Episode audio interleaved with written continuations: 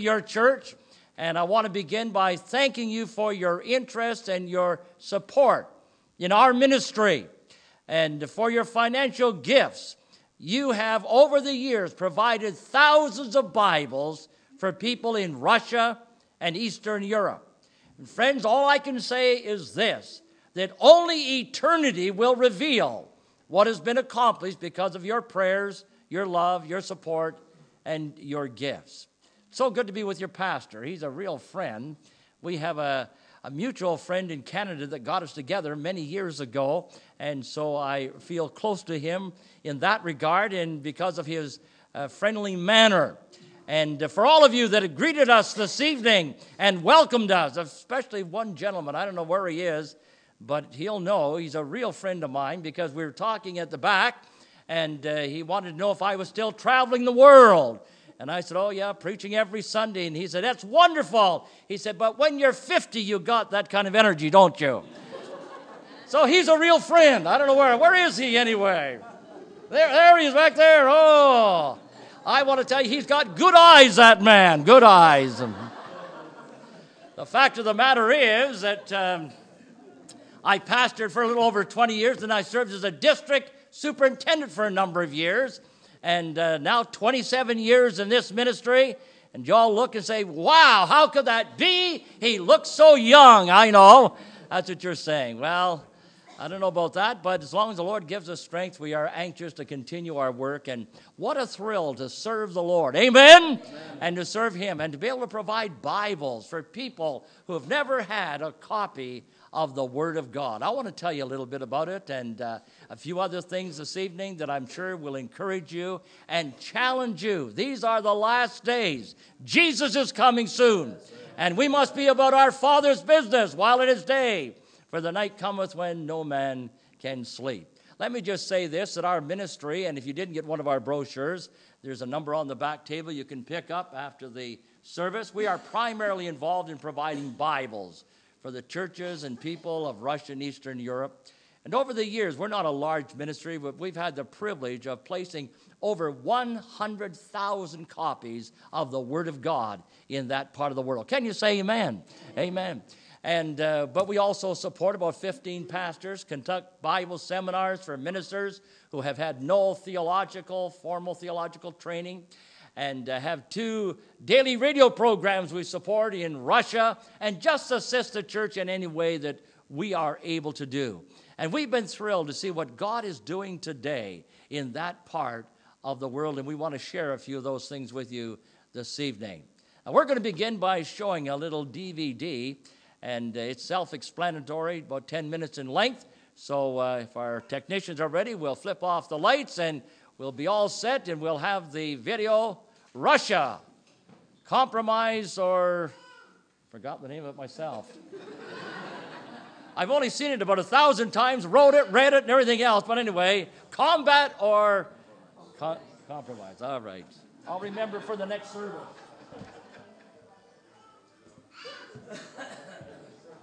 Celebrate their recently acquired religious freedom. This congregation rejoices by singing Slava Boga which means glory to God. However, since the demise of communism, Russia has made a 180 degree turn. Democracy and freedom have arrived. Persecution and interrogation, for the most part, have disappeared. Churches are being constructed. Large congregations assemble for worship. The gospel is proclaimed, and Bibles are being translated, printed, and distributed. During the past decade, over 100,000 copies of the scriptures have been placed in Russian and Ukrainian schools, and Christian values and biblical principles taught to students. Similar changes have also occurred in other Eastern European nations. Though limited in supply, Bibles are being freely distributed in most of these countries. Every month, we finance Bible production and distribution. But what a thrill to personally give Bibles to someone without the Scripture. Recently, Christian leaders in Macedonia appealed to us for Bibles and New Testaments. When none were available, we had them printed. Here, pastors from various denominations carry boxes of Bibles for their congregations. What a thrilling day! A day filled with excitement and euphoria. They were piled not only in, but on top of their vehicles. Many Bulgarian churches also lack Bibles. Some don't have any. On this occasion, we personally delivered over 3,000 copies of the Word of God. This pastor was a member of the Bulgarian parliament as well. Approximately 50 pastors enthusiastically received Bibles for their members. The few Bibles in this church were falling apart. Bibles were so limited, the church served as a lending library.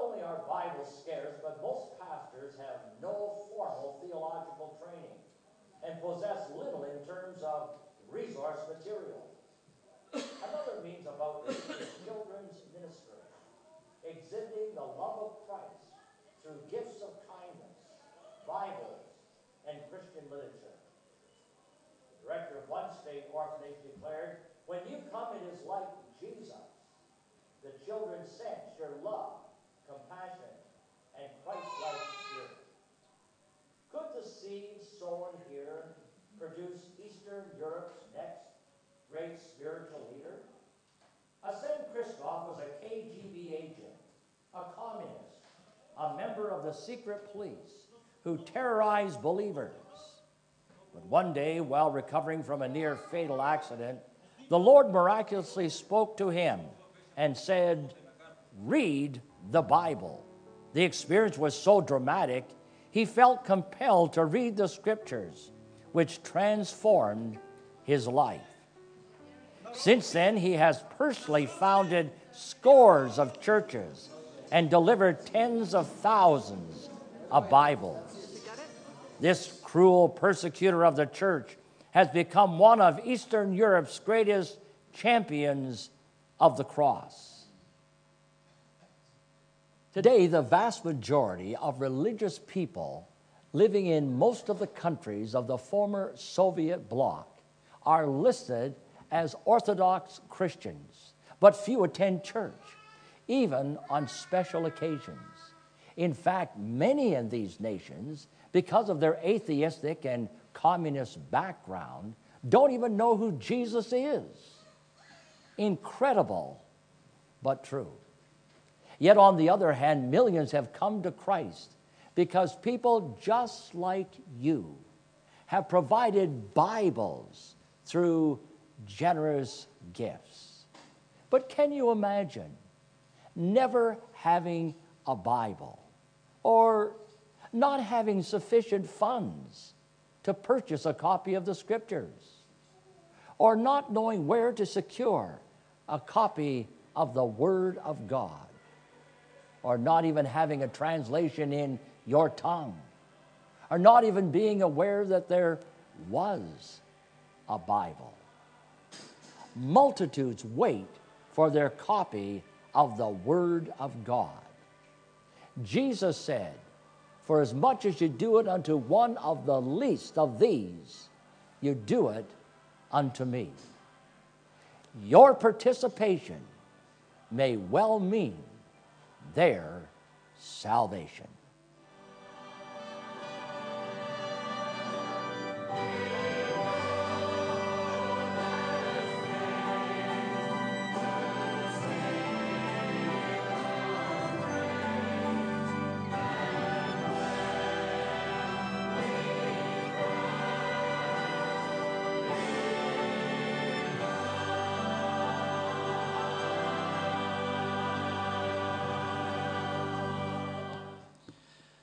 Pastor mentioned Ukraine just a moment ago, and uh, for years we did minister in Ukraine, but then the Lord directed us in another area, although we still go back there. But I don't know whether you're aware of it or not. During the time of the Soviet Union, there were 15 republics, of which, of course, Ukraine was one. There were more Christians, more churches, more Bibles in the Ukraine than the other 14 republics of the Soviet Union put together.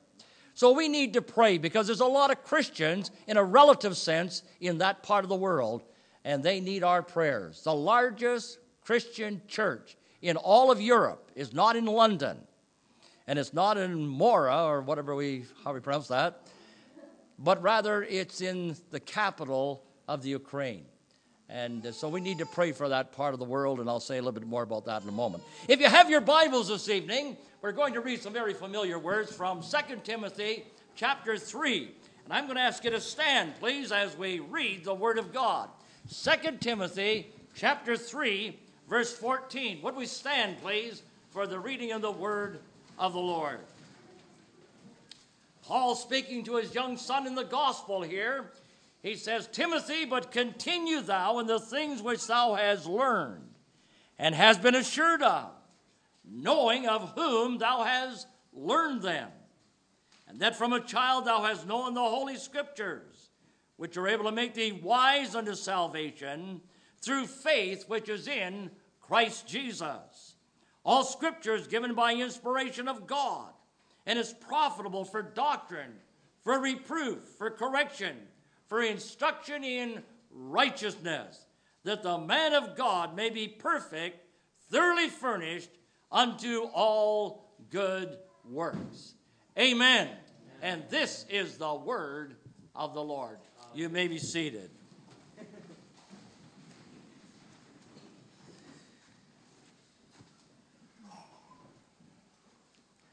Russia is completely unpredictable and volatile. Those were the words that were spoken to me by the pastor of one of the largest evangelical churches in Russia just a short time ago. And of course, he was right. Just consider the situation of Russia over the last few years. If we were to go back before the time of communism, Russia was a relatively religious country. Then communism moved in, and of course, we know what happened. One of their goals was to eliminate the very thought of the existence of God in the minds and the hearts of the people. Churches were closed, Bibles were banned and burned, and multitudes of Christians were tortured and martyred for their faith. It was a devastating time. But then, miraculously, things changed.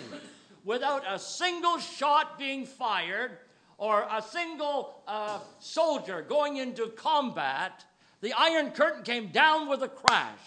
The Berlin Wall fall, fell, and communism was defeated, and mankind was set free. I believe that it was an intervention of Almighty God. Amen. Amen.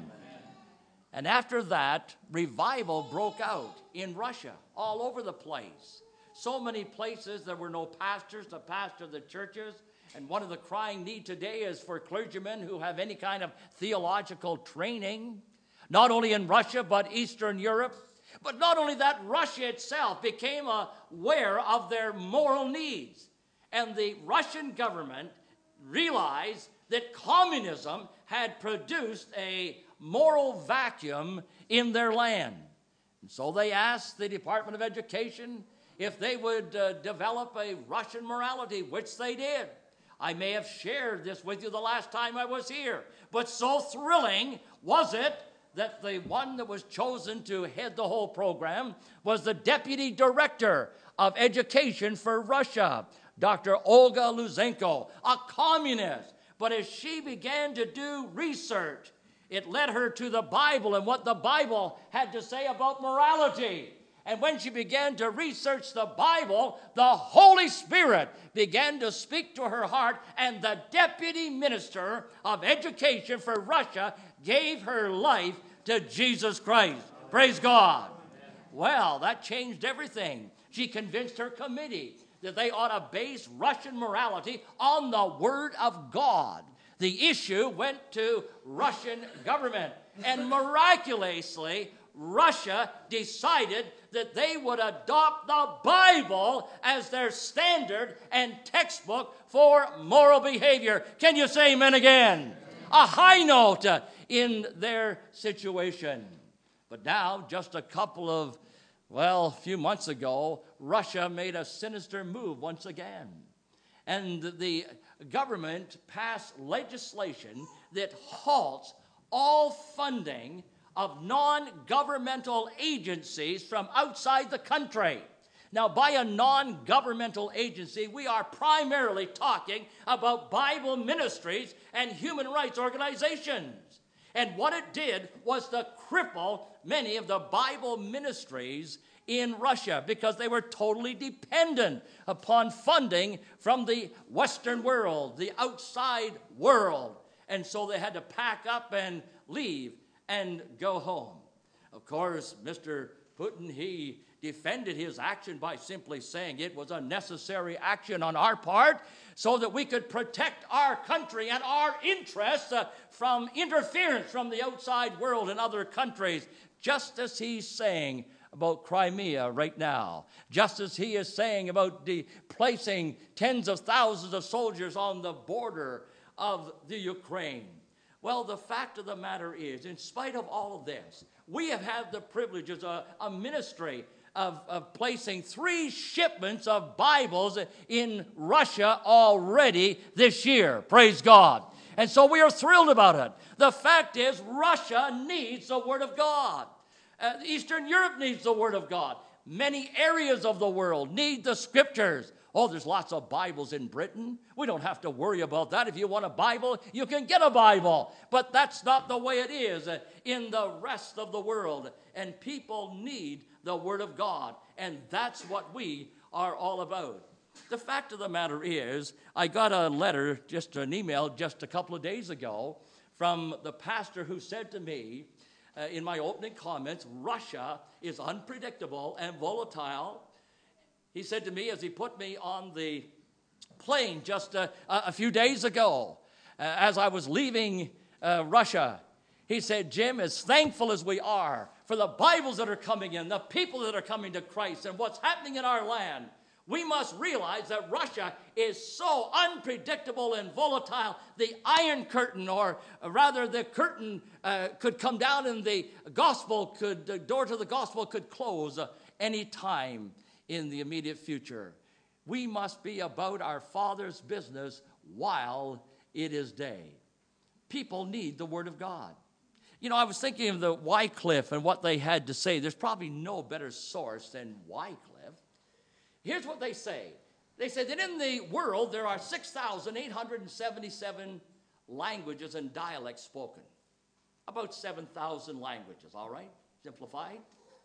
Do you know how many of those languages have a full translation of the Word of God? 7,000 languages? 518. That's all. Less than one tenth of all the languages and dialects of the world have a full translation of the Word of God. Approximately 2,000 languages don't have any part of the Bible whatsoever. Sounds pretty drastic. Sad. The only thing that tempers it a little bit is the fact that the major languages of the world do have the Word of God. And so that changes the picture somewhat.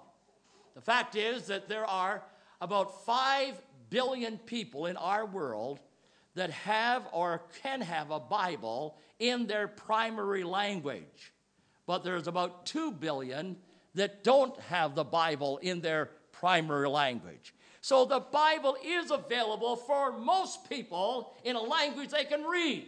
The problem is they don't have Bibles. You see, it's one thing to translate the Bible, it's another thing to print enough Bibles so everybody can have a copy. Let me tell you, just a prize example. We were called into Macedonia last year, just a few months ago.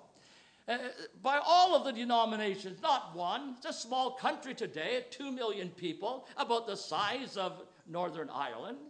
Uh, there's about eight denominations there. They said, We don't have Bibles. Many of our churches don't have any Bibles at all. Some of them just a few. Can you help us? We need the Word of God. Well, that's what we're all about. And so we said, Yeah, we'll be glad to help. And so we went to the United Bible Society, the largest Bible producer in the entire world, and said, We would like to buy some Macedonian Bibles. And they said, We don't have any Macedonian Bibles. So we went to the Bible League and we said to them, We would like to secure some Bibles. And they told us the same thing. Last year, you were not able to buy a Bible and what we refer to oftenly as Bible Macedonia. Although the Macedonian Bible was translated a hundred plus years ago, they still don't have Bibles for their people. Many churches have no Bibles at all. And that's where we come into play to provide Bibles for people who have never had the Word of God. Well, the fact is, we began by financing Bibles. They, both of these organizations, wonderful organizations, doing a mighty work for God, said, We'll, find, we'll print the Bibles if you want to finance them. And we did just that. Now, we may have been a small part of the catalyst, but what, for whatever reason, both of them are now producing Macedonian Bibles, and we rejoice at that, but there's still such a tremendous need. But then again, there are many people who need Bibles, but they can't afford a Bible. You go to Bulgaria with me, and you'll find that 80% of the Christians there are gypsy, Roma. But 90% of the gypsies are unemployed. The people that need to buy Bibles haven't got a job, they don't have any money, they can't buy Bibles. That's where we come into play once again, in the middle, providing the Word of God for people who do not have a copy of the Holy Scriptures. That Bible in my hand is a full Russian Bible. But it's not the most popular Bible in Russia. Somebody says, well, what's the most popular Bible, the King James or the NIV or what? Well, the fact of the matter is, is it's the children's Bible. The children's Bible, most popular Bible in Russia. We just can't keep them in stock. We can print them for about five pounds as we can this full Russian Bible. But uh, we have provided thousands of these, and you have helped us. And many adults, as well as children, read the children's Bible, and many thousands have come to Christ through reading the children's Bible. And in our missionary offering, whatever is received this evening will not come to us. We will fly back to Canada and we won't be five cents richer than when we came. But maybe because of you, somebody in Russia or Eastern Europe will receive a copy of the Word of God and come to a knowledge of Jesus Christ as Savior. So, in the offering, whatever you give, you know it's going for Bibles and ministry in Russia and Eastern Europe. You want to write a check, write it to the church or to Marie, M R E E, whatever the pastor would guide you, or you can use Visa or MasterCard, as you'll see on the little uh, brochure that we gave you, and I'll say no more. Just so you know tonight, it's not coming to us. We're not here to raise money for ourselves, but people need the Word of God in Russia and Eastern Europe. Well, I was traveling through Bulgaria the other day, and uh, the pastor I was with, he said to me, uh, Jim, would you like to go and see the church in Krupnik? I'd never even heard of Krupnik. How many know where Krupnik is? Pastor, you ever been to Krupnik? You, you're a world traveler. You haven't been to Krupnik. Oh, well, neither did I. I don't feel so badly. I don't even know anybody knows where Krupnik is. But anyway, it's a little community. And uh, so I said, sure, let's go to Krupnik. It was only off the highway a couple of miles. And we went there, and they had a beautiful church. I mean, by Eastern European standards, it's one of the nicest I've ever seen. It probably could seat about a couple of hundred people.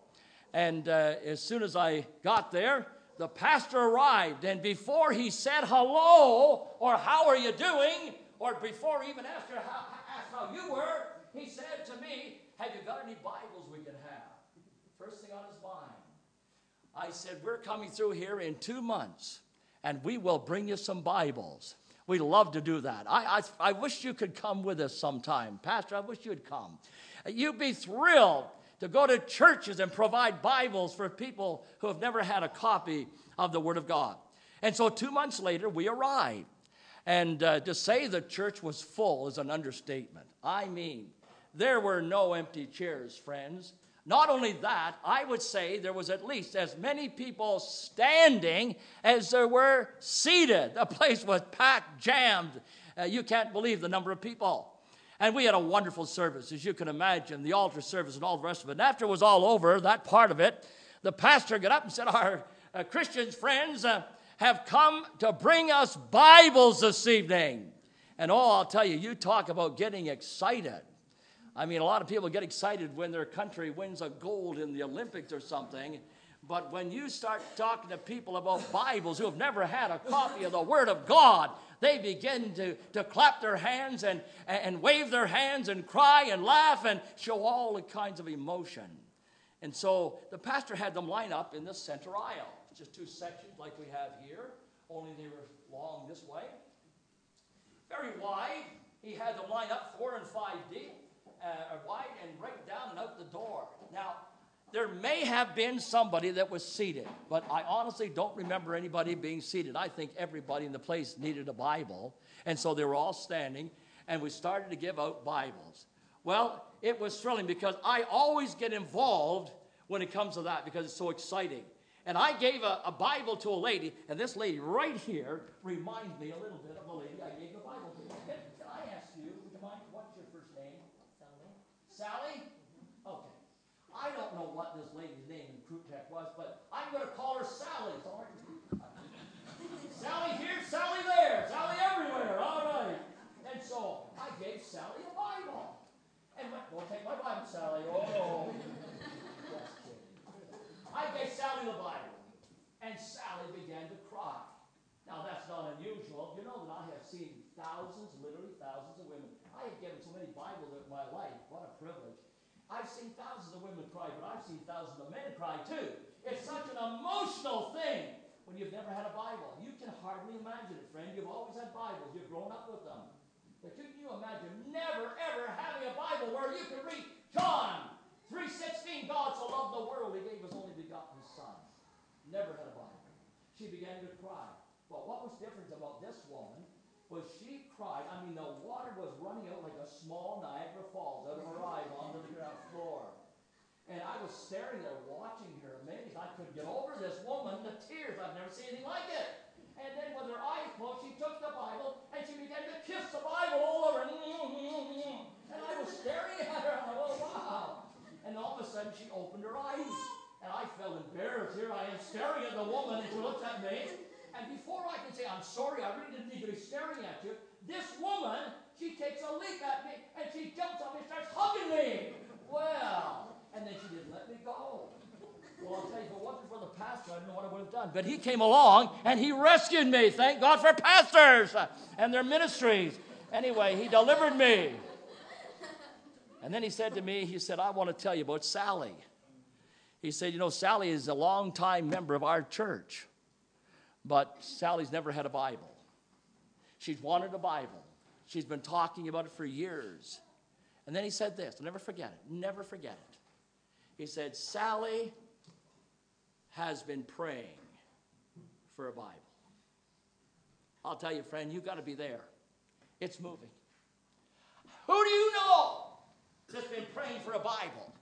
Have you ever been praying for a Bible? When you find someone that's praying for a Bible, go down, buy them a Bible and give it to them. You can't do that in many parts of Bulgaria, Russia, Eastern Europe. This woman crying, praying because she received a copy of the Word of God. We have 350 translations of the Bible in English. Are you aware of that? We've got as many translations of the Bible in English as there are translations in all of the rest of the languages put together.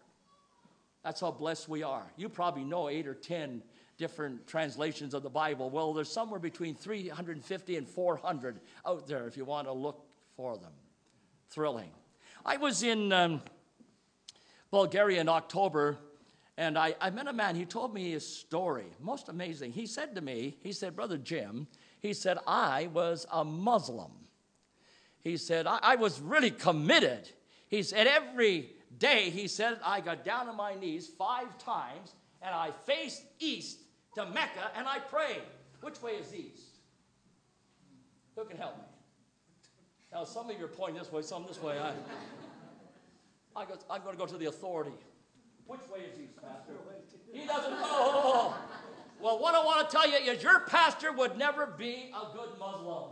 He doesn't even know where east is. Well, anyway, wherever east is, over here maybe, I don't know. He used to pray. But he said, then one day, he said, devastation came to my home. At least he thought that was the way it was. He said, my wife became a Christian. He said, I was furious. He said, I didn't know what to do. He said, I was so committed to hear my wife was a Christian.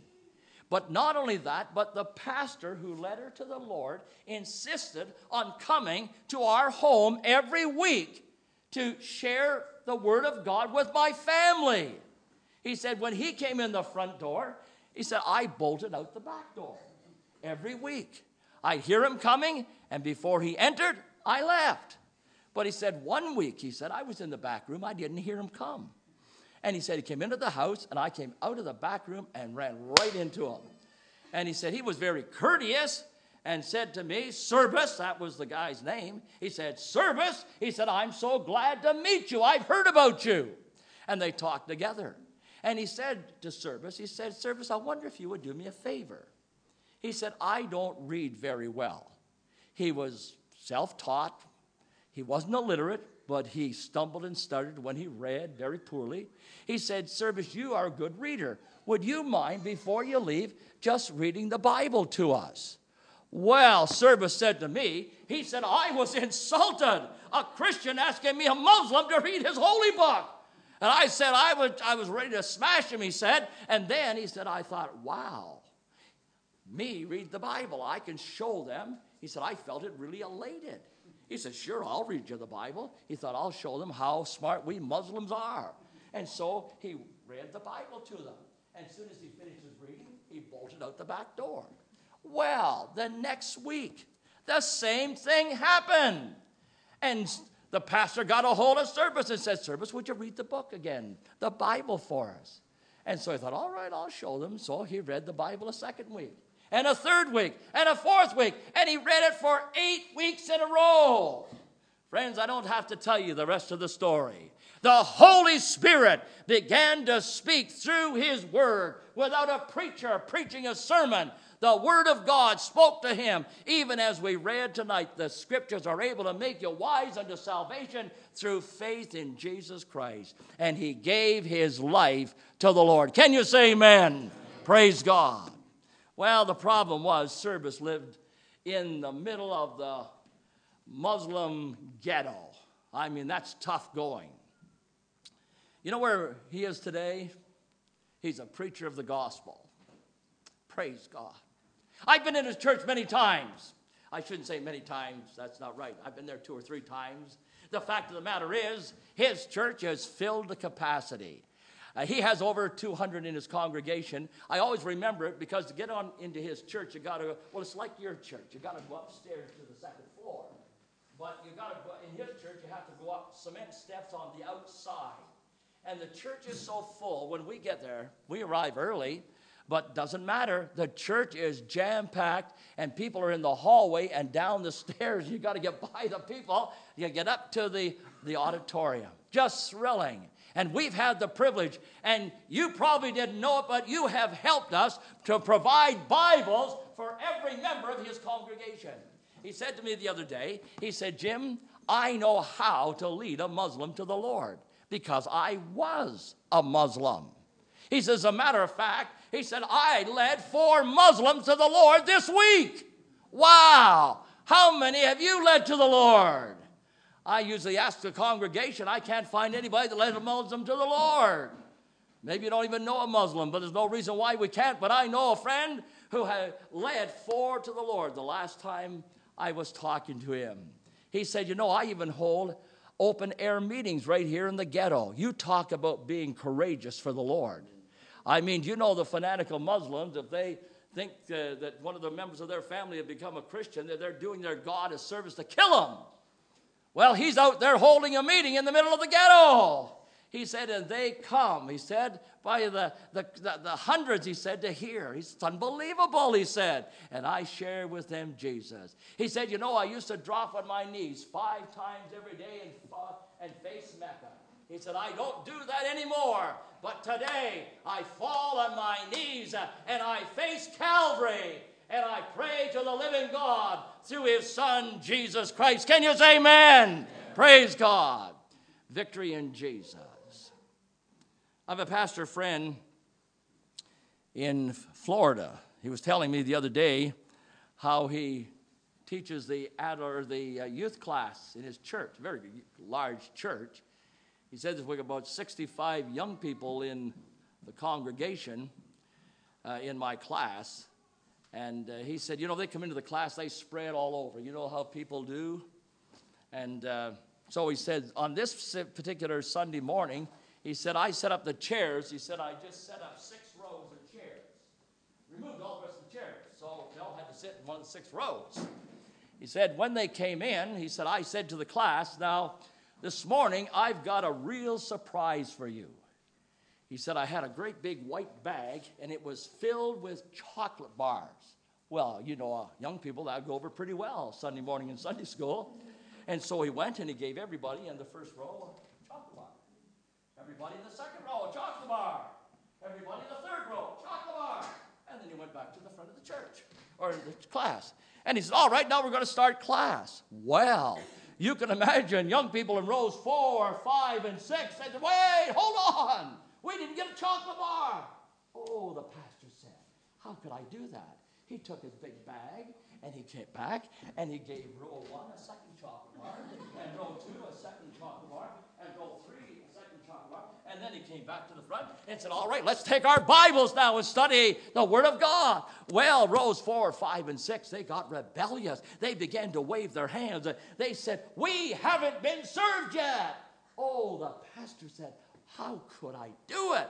He took the big bag of chocolate bars and he went back to row one. He gave them a third chocolate bar, and the second row, third chocolate bar, and the third row, third, and came back to the front. Well, by this time, rows four, five, and six were ready to string the pastor right up on the wall. I mean, they were really angry and upset. He said, You know, that day I gave rows one, two, and three six chocolate bars each. He said, Rows four, five, and six didn't get any. Then he said, I said to those in rows four, five, and six, now you know how half of the world feels when they see the other half getting the gospel and the word of God and the message of Christ over and over and over again, and they remain unserved. I want to tell you in the last few moments of my message this morning about an unserved group of people.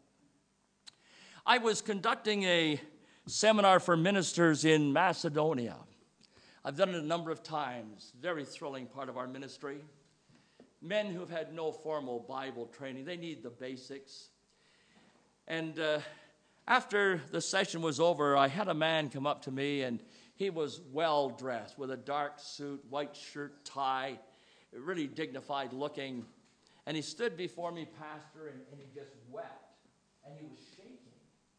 I found out later he was the pastor of the third largest Protestant church in Macedonia. And he said to me, Brother Jim, why can't we have a Bible in our language? He said, We are a race among races. What he meant was the gypsy people, they're everywhere and nowhere. I mean, they have no home. There's 15 million in Europe, a million in North America. He said, Well, we, we have no home. He said, but we have never had a Bible in our language. We need a Bible that our people can read. And immediately I thought of the fact in English we have 350 or 400 translations of the Bible. Some of you like the King James and some of you don't. It doesn't matter. There's 350 to choose from. They don't have one. When he said that, it haunted me and has until this day. Why can't we have a copy of the scriptures. Why? Why should it be? Just a few weeks later, we began our translation of the New Testament into the Roma language. It's a very difficult job. We're not just translating the King James or some other version of the Bible, we're going back to the Greek. But the real problem is there's so many words that just don't exist in the Roma language. And so you have a Greek word or whatever, English, if you will, and there's no word in, in Roma, so you've got to try to put it all together. It's a very, very difficult job. I don't know whether you know anything about the Roma people or not, but let me just share this with you. They came from northern India 500 years ago to Europe, and they were ill treated. Most of them served as slaves. Many of them were hunted like animals by certain countries and even put to death. And the Nazis exterminated them. Here's a fact that you may not be aware of. During the time of the Holocaust, when people were slaughtered, there was only one race, one race that was singled out for extermination outside of the Jews. One race. And it was the Gypsies, the Roma. We don't know how many were put to death in the gas chambers or the firing squads, but an educated guess says that there were upwards of a million Roma gypsies that died. The gypsies have had a tough life. They, they've had very little access to education, as you're aware, aware very well aware, or medical services or education. 90% of them are unemployed. I, I said to one of my gypsy pastor friends the other day, the, the gypsy pastor that I refer to is the only gypsy in the entire world that is known to have an earned master's degree in divinity. And he's only a few subjects short of a doctor. If he only had the time, he'd finish it off, but he's so involved in so many things. But he said to me, I said, How do they live? How do they survive? And this is what he said to me. He said, They either beg, or they steal, or they starve. Wow, what a situation to be in. I was in the church in Razlog in Bulgaria, and we were helping them uh, set up some programs for their youth and for their Sunday school. And the pastor said to me, he said, Come on with me, I want to, I want to take you someplace. I thought he was taking me to the restaurant. I thought, boy, this is great. And so we went out, but he didn't take me to some nice buffet restaurant. In fact, he didn't even take me to McDonald's. I mean, he didn't even take me to the restaurant. Instead of going to the restaurant, he took me to the city dump, if you can imagine. Here I am standing in the garbage dump of a large city. And I mean, there's dirt and there's disease and there's rodents and there's, I mean, I thought, what on earth am I doing here? And we looked around and there was all these gypsy people working. They were going through the garbage, trying to retrieve anything that they could recycle and get a little bit of money, some tin or glass or whatever. And watch them, very interesting. They were all organized on their own. And this group here, they would take this garbage truck when it came in, and this group over here, the next garbage truck. And they would stand and they would get as close to the garbage truck as possible. It was dumping his load because they wanted to get the glass or tin or whatever. And they would dump his load all over their clothes, the dirt, the filth. How they weren't injured or killed, I don't know. But then, when they'd gone through the garbage, there was nothing more to do and there was a lull. And so the pastor that was with me, he said, Would you like to speak to them? I said, Well, okay. And so he called them. And every one of them came. I mean, it was either listen to me or watch the rodents, so they came to hear me. And so they came over, and I was able to take the Bible, and I read the Word of God, and I shared with them very simply the gospel of Christ. And there in the dump, I gave an invitation. Friends, just about every one of us that were there raised their hands, and we want to give our lives to Jesus Christ. And then we prayed the sinner's prayer. Wow, what a time in the garbage dump. You know, I, I stood there and I, I felt 10 feet tall because I thought of Billy Graham. I don't know, I thought Billy Graham preaching to the hundreds and millions of people out there in crusades around the world. But Billy Graham's never been in the Razlog dump where I was. I, I thought of Rick Warren. Rick Warren wrote the book on purpose driven life. It's been read by more people than any other nonfiction book in the world except for the Bible. But Rick Warren is sitting down there in sunny California. Great man of God. I, I love that man. I wouldn't, you know, I mean, don't mean anything negative there at all. Great man. You thought of Yonggi Cho. He's over there with a million members in his congregation in Seoul, Korea, but none of them have been in the dump where I was. And as I stood in the dump, I reminded myself of the words of Jesus when he said, For as much as you do this, to the least of these my brethren, yet do it unto me. Praise God. Oh, what a thrill to share the gospel of Jesus. As we walked out of the dump, the pastor who had taken me there said to me, I've never been here before myself. He said, um, You know, he said, uh, five of my young people this year are going to university. I went through the ghetto with him just a couple of days before and saw the dirt floors and troughs where human beings drink from water where the animals drink from. I mean, you can't imagine how filthy and dirty and disease filled place it was. But out of that environment, five of his young people in a church a little bit larger, perhaps than yours, are going to university. They're joining three that are already there. He's got eight university students one in medicine, another in law, another one for an MBA program. Because when Jesus comes into your heart, he changes the whole man. Praise God. Everything is new. You're a new creature in Christ Jesus but they still don't have a copy of the Word of God. It haunted me. This week, two days before I left home, Pastor called me from Bulgaria, where they're translating the Bible. He said, We're now proofreading it. We're up to the book of Philippians. He said, In just a matter of a few weeks we'll have it done and we're going to print it. And when we go over there in just a couple of months, we're going to have the privilege of presenting the first copy of the Roman New Testament to people who have never had a copy of the Word of God. Can you say amen? It's going to cost us about $5 to print every copy because it's the first edition in our missionary offering this evening. In fact, probably everything that's given here tonight will go for that unless it's designated for some other Bible.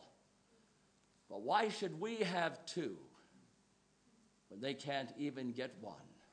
350 to 400 copies. You can read Moffatt or you can read Phillips. You can read the New King James or you can read some other. But they've never had a Bible that they can read. May God challenge our hearts tonight with missions and the Word of God. Heavenly Father, thank you for the privilege we've had of sharing the burden of our hearts with these beautiful people that have stood with us. Thank you for Pastor David and his missionary heart and this congregation and this leadership. We give you thanks. Tonight we pray, oh God, that you would challenge us afresh and new, realizing Jesus is coming soon. An iron curtain could rise tomorrow. We must be about our Father's business while it is day. Help us, Lord, that we might pray, that we might give, that we might go. We ask it all in Jesus' name. Amen.